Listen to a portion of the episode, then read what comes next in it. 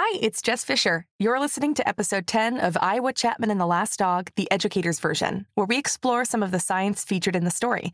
Keep listening to the end of this episode to hear me and Nate Dufour talk about the formation of Las Vegas with Dr. Diane Siebrandt, Historic Preservation Officer for the City of Las Vegas, Nevada.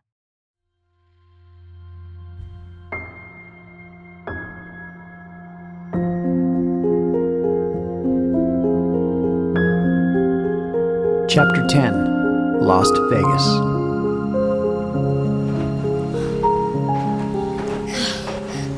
From the position of the sun, I don't think we were asleep that long. Callie can't have gotten that far with Doggo. Far enough.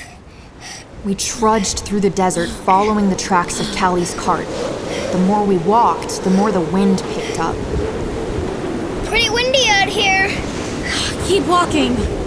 The wind gusted and swirled, blowing the sand right into our faces. And then it got worse. I can't see anything. Can you? Just focus on me.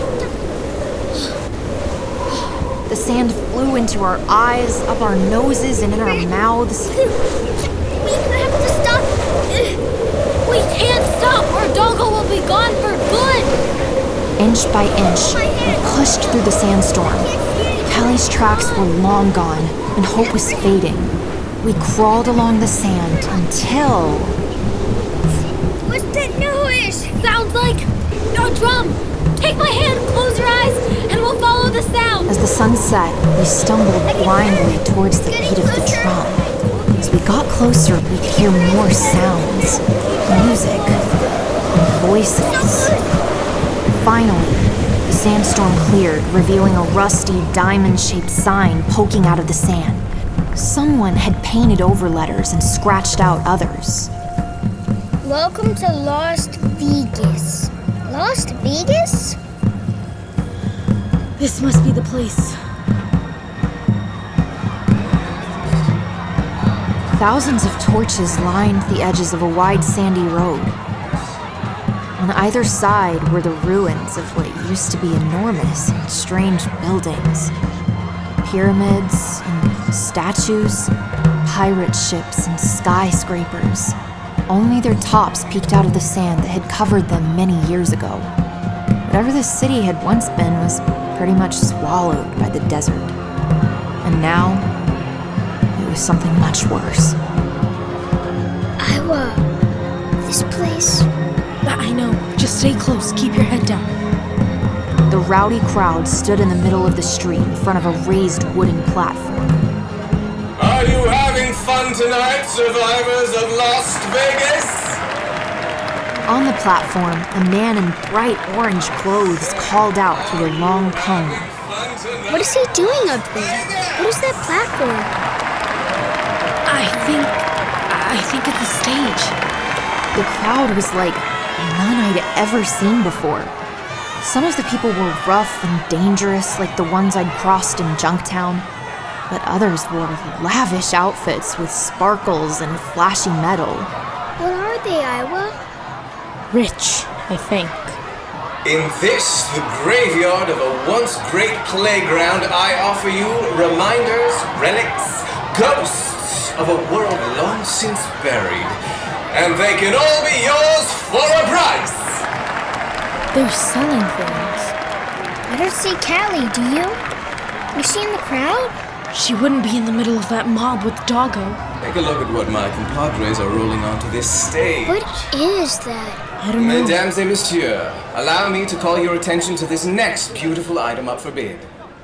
Rescued from beneath the sand by my salvage team just yesterday, this is not just rare and unusual, but listen.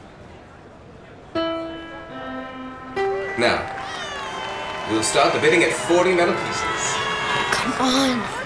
What are we doing? Okay, We have to get closer to find Callie. Closer? 50, the bid is 50 metal pieces. Is it me, or are people looking at us? 50 going twice. Probably don't get a lot of kids out here. Just act like you belong. We don't belong. We definitely don't belong. Our next and final item of the evening, and by the stars, friends, I promise you it's a live one. A very live one. All the way from the grassy plains upriver, this wonder of wonders stumbled out of a collector's trap and into our hearts. Is that? It barely survived the arduous trip, but here it is. People of Las Vegas, I give you the furry plains rat! I know what that is. It's a chipmunk. They're selling animals. This will make a wonderful family friend or piece of art. Or meal, if you choose. I've got something to sell. Excuse me? I said I have an item. Much more valuable than your furry rat. It's Aunt Callie. Oh no. Nothing appears on my stage without me vetting it first. Well, I promise this will be worth your while. How will I sell it if I don't know what it is? I'll do the selling. Give me that. Hey, give that back to me. Hello, ladies and gentlemen. I am here to offer you the opportunity of a lifetime. What I have brought tonight, at tremendous She's selling peril Doggo to the highest bidder. comes from the other side of the Great Mountain, in the Forbidden Forest outside of Junktown. It is a creature beyond anything you have seen before, the last of its kind. Some say it has magical We can't let this happen. that it could How can we stop the it? very I don't know. of our world. As the crowd looked on, Callie dragged the cart up the ramp onto the stage. Doggo's crate was covered by a blanket. When she shows the crowd, we're never getting Doggo out of here. I assure you, you will never be the same again once you have laid eyes on the last do- Attention! Attention! This is an unlawful transaction. Whistler. Who? He's the one who tried to capture us, who burned our house down. He followed you all the way here? There are With now. all those regulators? Vacant. He followed Doggo.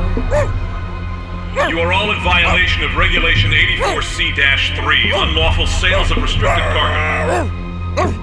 No, this isn't happening. Hello, Callista. Nice to see you again. You can't do this to me. Not now, not again, after everything I've been through. I deserve my payday. I can do whatever I want. You have no jurisdiction here. What gives you the right? The future of the world gives me the right. I am saving us all from the chaos of creatures like that beast under the blanket. Please, I need this. So do I. Disperse now, and there will be no punishment. You can't tell us what to do! I see. Well, I certainly believe in free will, but I also believe that choices have consequences.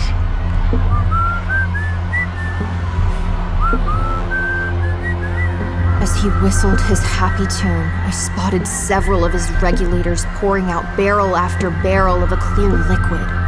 But the rowdy crowd barely noticed as the street flooded with what smelled like. The librarian's cleanser. We've got to get out of this crowd and get off the street now. What? Go, Gideon, behind the stage, hurry!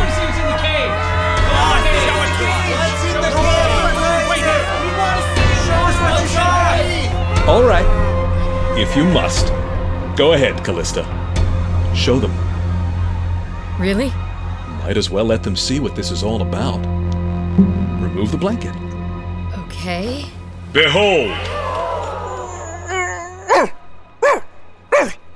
Doggo? Now then. light it up.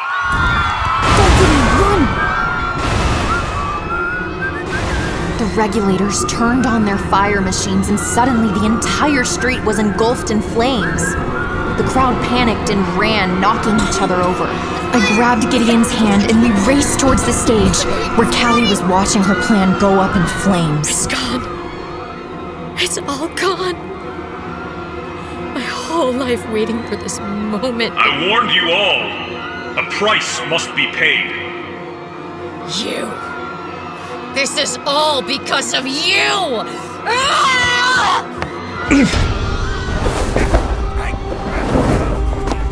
Gideon. Iowa, what are you doing? It's now or never!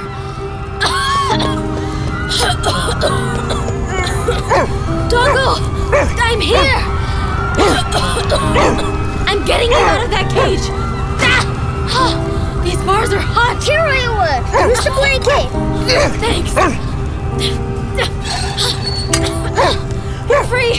Go. Go to Gideon. It's the girl! Grab her! Grab the dog! I'm surrounded. With nowhere to go, I reached into my pocket for the tiny packet of red powder Mama B said she was saving for a special occasion. This seems pretty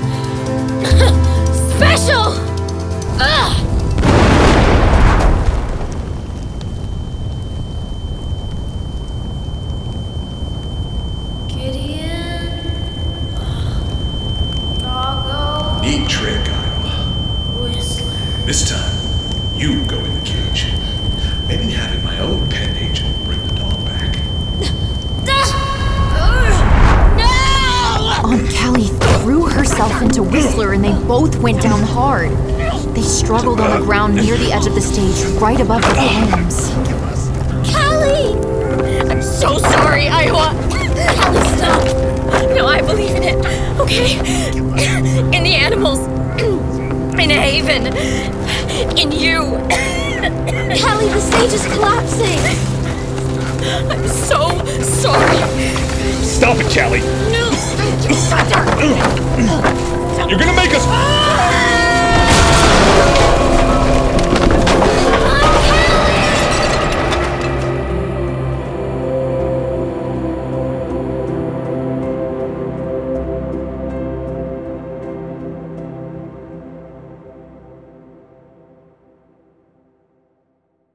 Welcome to Iowa Chapman and the Last Dog, the educator's version, where we dig into the actual science behind the episodes of Iowa Chapman and the Last Dog. I'm Nate Dufort, who some of you may know from the shows Unspookable and Reach, a space podcast for kids. And with me, as always, from Gen Z Media and Six Minutes Rewind, is Jess Fisher. Hey, Jess. Viva Las Vegas. Viva. I'm Elvis. Well, I could tell. I mean, I, I can hear it. Can- I can oh, hear great. it in your voice. I think it's great. so, another big episode. Oh, yeah. So, what happened today? Okay, so Iowa and Doggo make their way through a desert sandstorm and stumble upon Lost Vegas, the ruins of a once great city that has now become something much darker. Callie attempts to sell Doggo in a creepy auction, but when Whistler and the regulators show up, she sacrifices herself, allowing Iowa to escape. So intense. And is Yeah. Callie good now? What is going on? I don't know if I've forgiven her yet. I know. So, what got me about this one is, you know, Las Vegas is this city born out of the desert. And in our world, the desert is kind of taken it back. It made me want to know where did Las Vegas come from? So, I actually had a great conversation about the formation of the original Las Vegas with Dr. Diane Siebrandt, Historic Preservation Officer for the City of Las Vegas, Nevada. Dr. Diane Siebrandt, thank you so much for being here today. Well, thank you. Now, for our listeners that have limited familiarity, they might see Las Vegas, Nevada as a dry desert region. What initially attracted settlers and led to the formation of what we now know as the city of Las Vegas? Well, it, in correct, it, it is a desert environment. So there's, you know, a lot of cactus, a lot of sand, a lot of what you would consider a barren land, but it's really not. It's quite impressive that there are really a lot of pools and springs of fresh water throughout the valley. I mean, 10,000 years ago, the, the native populations were living here very successfully. Now, they didn't leave a built environment um, like we would envision of buildings, but they were a hunter gatherer society and they would utilize all of these water stops, as we would call them, to you know replenish their water, to to bring water for their plants if they had any type of animals with them. And following suit in about the late 1700s, there was the first documented evidence of Spanish explorers coming through the area. And they were also using those water stops because you have horses, mules, you know, a lot of people that are coming with you, you need water. So they would stop at all these watering stops. And it was in 1830, Spanish explorer by the name of Antonio Armijo. He came through what we call the Las Vegas Valley, and he was with a group of about 60 men. He had a Mexican scout by the name of Rafael Rivera, And Rafael Rivera, the, the story kind of changes of did he get lost or was he looking for water? Was he looking for a better route? And he actually found these water sources and documented them. And by documenting those water sources, people that are coming from what were then Mexican territories of California up to New Mexico, coming from Utah down into California, you pass through the easiest route was to pass through the Las Vegas Valley. So when Rafael Rivera noted these springs and these water sources, that allowed future travelers to follow that same route. And that initially was called the Santa Fe Trail and then eventually became known as the Old Spanish Trail. So it was the first documented non-native settlers were a group of Mormons coming from Utah, and that was in 1855 they came down into the Las Vegas Valley and they set up a settlement, but they only lasted two years. And that's because they did not get along with the native population. And plus, they had a very difficult time agriculturally. So they were coming from the area of Utah, coming down into a desert area, they could not grow crops. They couldn't make the crops um, last. So they abandoned their, we call it now the Old Mormon Fort. We call it that because they abandoned their homestead during the American Civil War, there was a contingent of US Army troops at that fort, but it never served as like a real fort in the sense of fending off any hostile um, forces. But that is actually right now a state park. It's the old Mormon Fort State Park. And you can go there and you can see the remains of that original 1855 structure that is still standing. I mean, a lot of it's been reconstructed, a lot of it's been refurbished, but they do have a portion where you can actually see it. So this is really where we're looking at the founding of Las Vegas because this is there's a water source right there. There's a creek that goes right through that state park.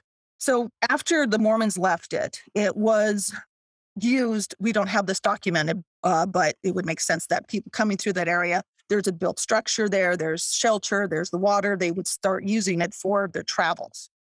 And then in 1860s, there was um, a bunch of white ranchers coming through, a gentleman by the name of Octavius Decatur Gass occupied that area and he started a ranch that he called the Las Vegas Ranch. So again, you still have the water, the water's still there. And he owned the ranch until 1882. And that's when it was taken over by Archibald and Helen Stewart, which is actually quite an incredible story of unto itself because two years later, he was shot to death um, in a dispute with his neighbor on a neighboring ranch. So Helen Stewart at this time in 1884, when women really weren't in the business world, she successfully, with her children, continued to run this ranch. She expanded her ranch by thousands of acres. And she kept that ranch until 1902, where we start having the railroads coming through this area at that time, railroads still need water. So you still have the water sources here. So in 1902, Helen Stewart, she sells thousands of acres to, he was a Montana Senator Clark, and he was with the railroad. He owned the San Pedro, Los Angeles, and Salt Lake Railroad. That's quite a mouthful, but now it's now known as the Union Pacific Railroad, which most people are familiar with. And so in 1902, he purchases that area for the railroad stop. 1904, a gentleman by the name of J.T. McWilliams is surveying more of this land for the railroad, and he recognizes there's a railroad being built here, there's water here. We're right between Utah, New Mexico, and California. There's going to be a lot of people coming here. And so, having foresight, he bought well only 80 acres of land from the Stewart Ranch, and he platted it out for a couple hundred um, homesteads. He sold those. People started putting up tents, eventually put up uh, wooden structures. And this was all located on the west side of the, the railroad tracks. Well, Mr. Clark with the railroad, being with the railroad, had a lot of money. He actually purchased all of the water rights from the Stewart Ranch and the water rights from the surrounding area and built a competing settlement on the east side of the tracks. So when you have the east side of the tracks was more prosperous because it was easier to offload the railroad merchandise onto that side of the tracks. And they had all the water. Again, it all comes down to water. They had the water rights and were able to maintain their people and their livestock and their crops. In 1905, May 15th, as a matter of fact, 1905, uh, Mr. Clark had 1,200 plots that he had this huge auction. And there's actually photographs of this. You can see people standing in like the hot 100 degree sun waiting to purchase these plots of land. And it was so successful. That is what we consider the founding of Las Vegas, May 15th, 1905. And unfortunately, on the west side, everybody moved over to the east side, except for the people that weren't able to. They were um, a lot of the ethnic minority people, the the poor people, people that couldn't afford to move to the more prominent east side. So, although that first settlement per se was on the west side of the tracks, it was the prosperity on the east side of the tracks that founded Las Vegas. Wow, thank you for sharing that detailed history. I had no idea. So, jumping ahead to modern times, what can you tell us about the city of Las Vegas and its legacy today? That is a good question. So, I mean, in Las Vegas in downtown, we have the oldest hotel casinos that were initially built. They've obviously undergone renovations and they've been built up. But outside of Las Vegas, where a majority of the casinos are, you know, they implode them and they build a new one, they implode them, they build a new one. But in Las Vegas proper, you're thinking Fremont Street. Fremont Street was named after um, he was also an explorer in the in the 1850s, and he um, uh, was one who actually mapped the valley so that people knew that it was here. And so on Fremont Street, which is named after him, uh, but we have, you know, the Golden Nugget, we have the El Cortez, have these casino hotels, which I think most people associate with Las Vegas. Well, Diane, I want to thank you for your time today and for teaching us so much about the history of Las Vegas. We really appreciate it. Thank you for for the invite. It's uh, it's always happy to talk about the history of Las Vegas. So I'm somewhat of a history buff. When I was 18, I actually competed in the National History Bowl in Washington D.C. I lost, uh, but did you know that the Las Vegas Strip is not actually in Las Vegas? So until this interview, that is something that I had never heard before. And I've been there. So, this thing that we all associate with Las Vegas, not a part of Vegas at all. What else can you tell us? It's in the unincorporated towns of Paradise and Winchester. Ooh. I know. Thanks, Wikipedia. I mean, it is so interesting because I think the thing most of us think about when we think of Las Vegas is the strip of hotels and casinos. And that was certainly born out of downtown Las Vegas, but, mm-hmm. you know, then it spread further into the desert. I love it. Love it. Love it. Well, that is it for this episode. Big thanks again to Dr. Diane Siebrandt, Historic Preservation Officer for the City of Las Vegas. To learn even more about the City of Las Vegas, check out the links in our show notes. Find your next adventure at gzmshows.com. Shh, it's starting. GZM Shows Imagination Amplified.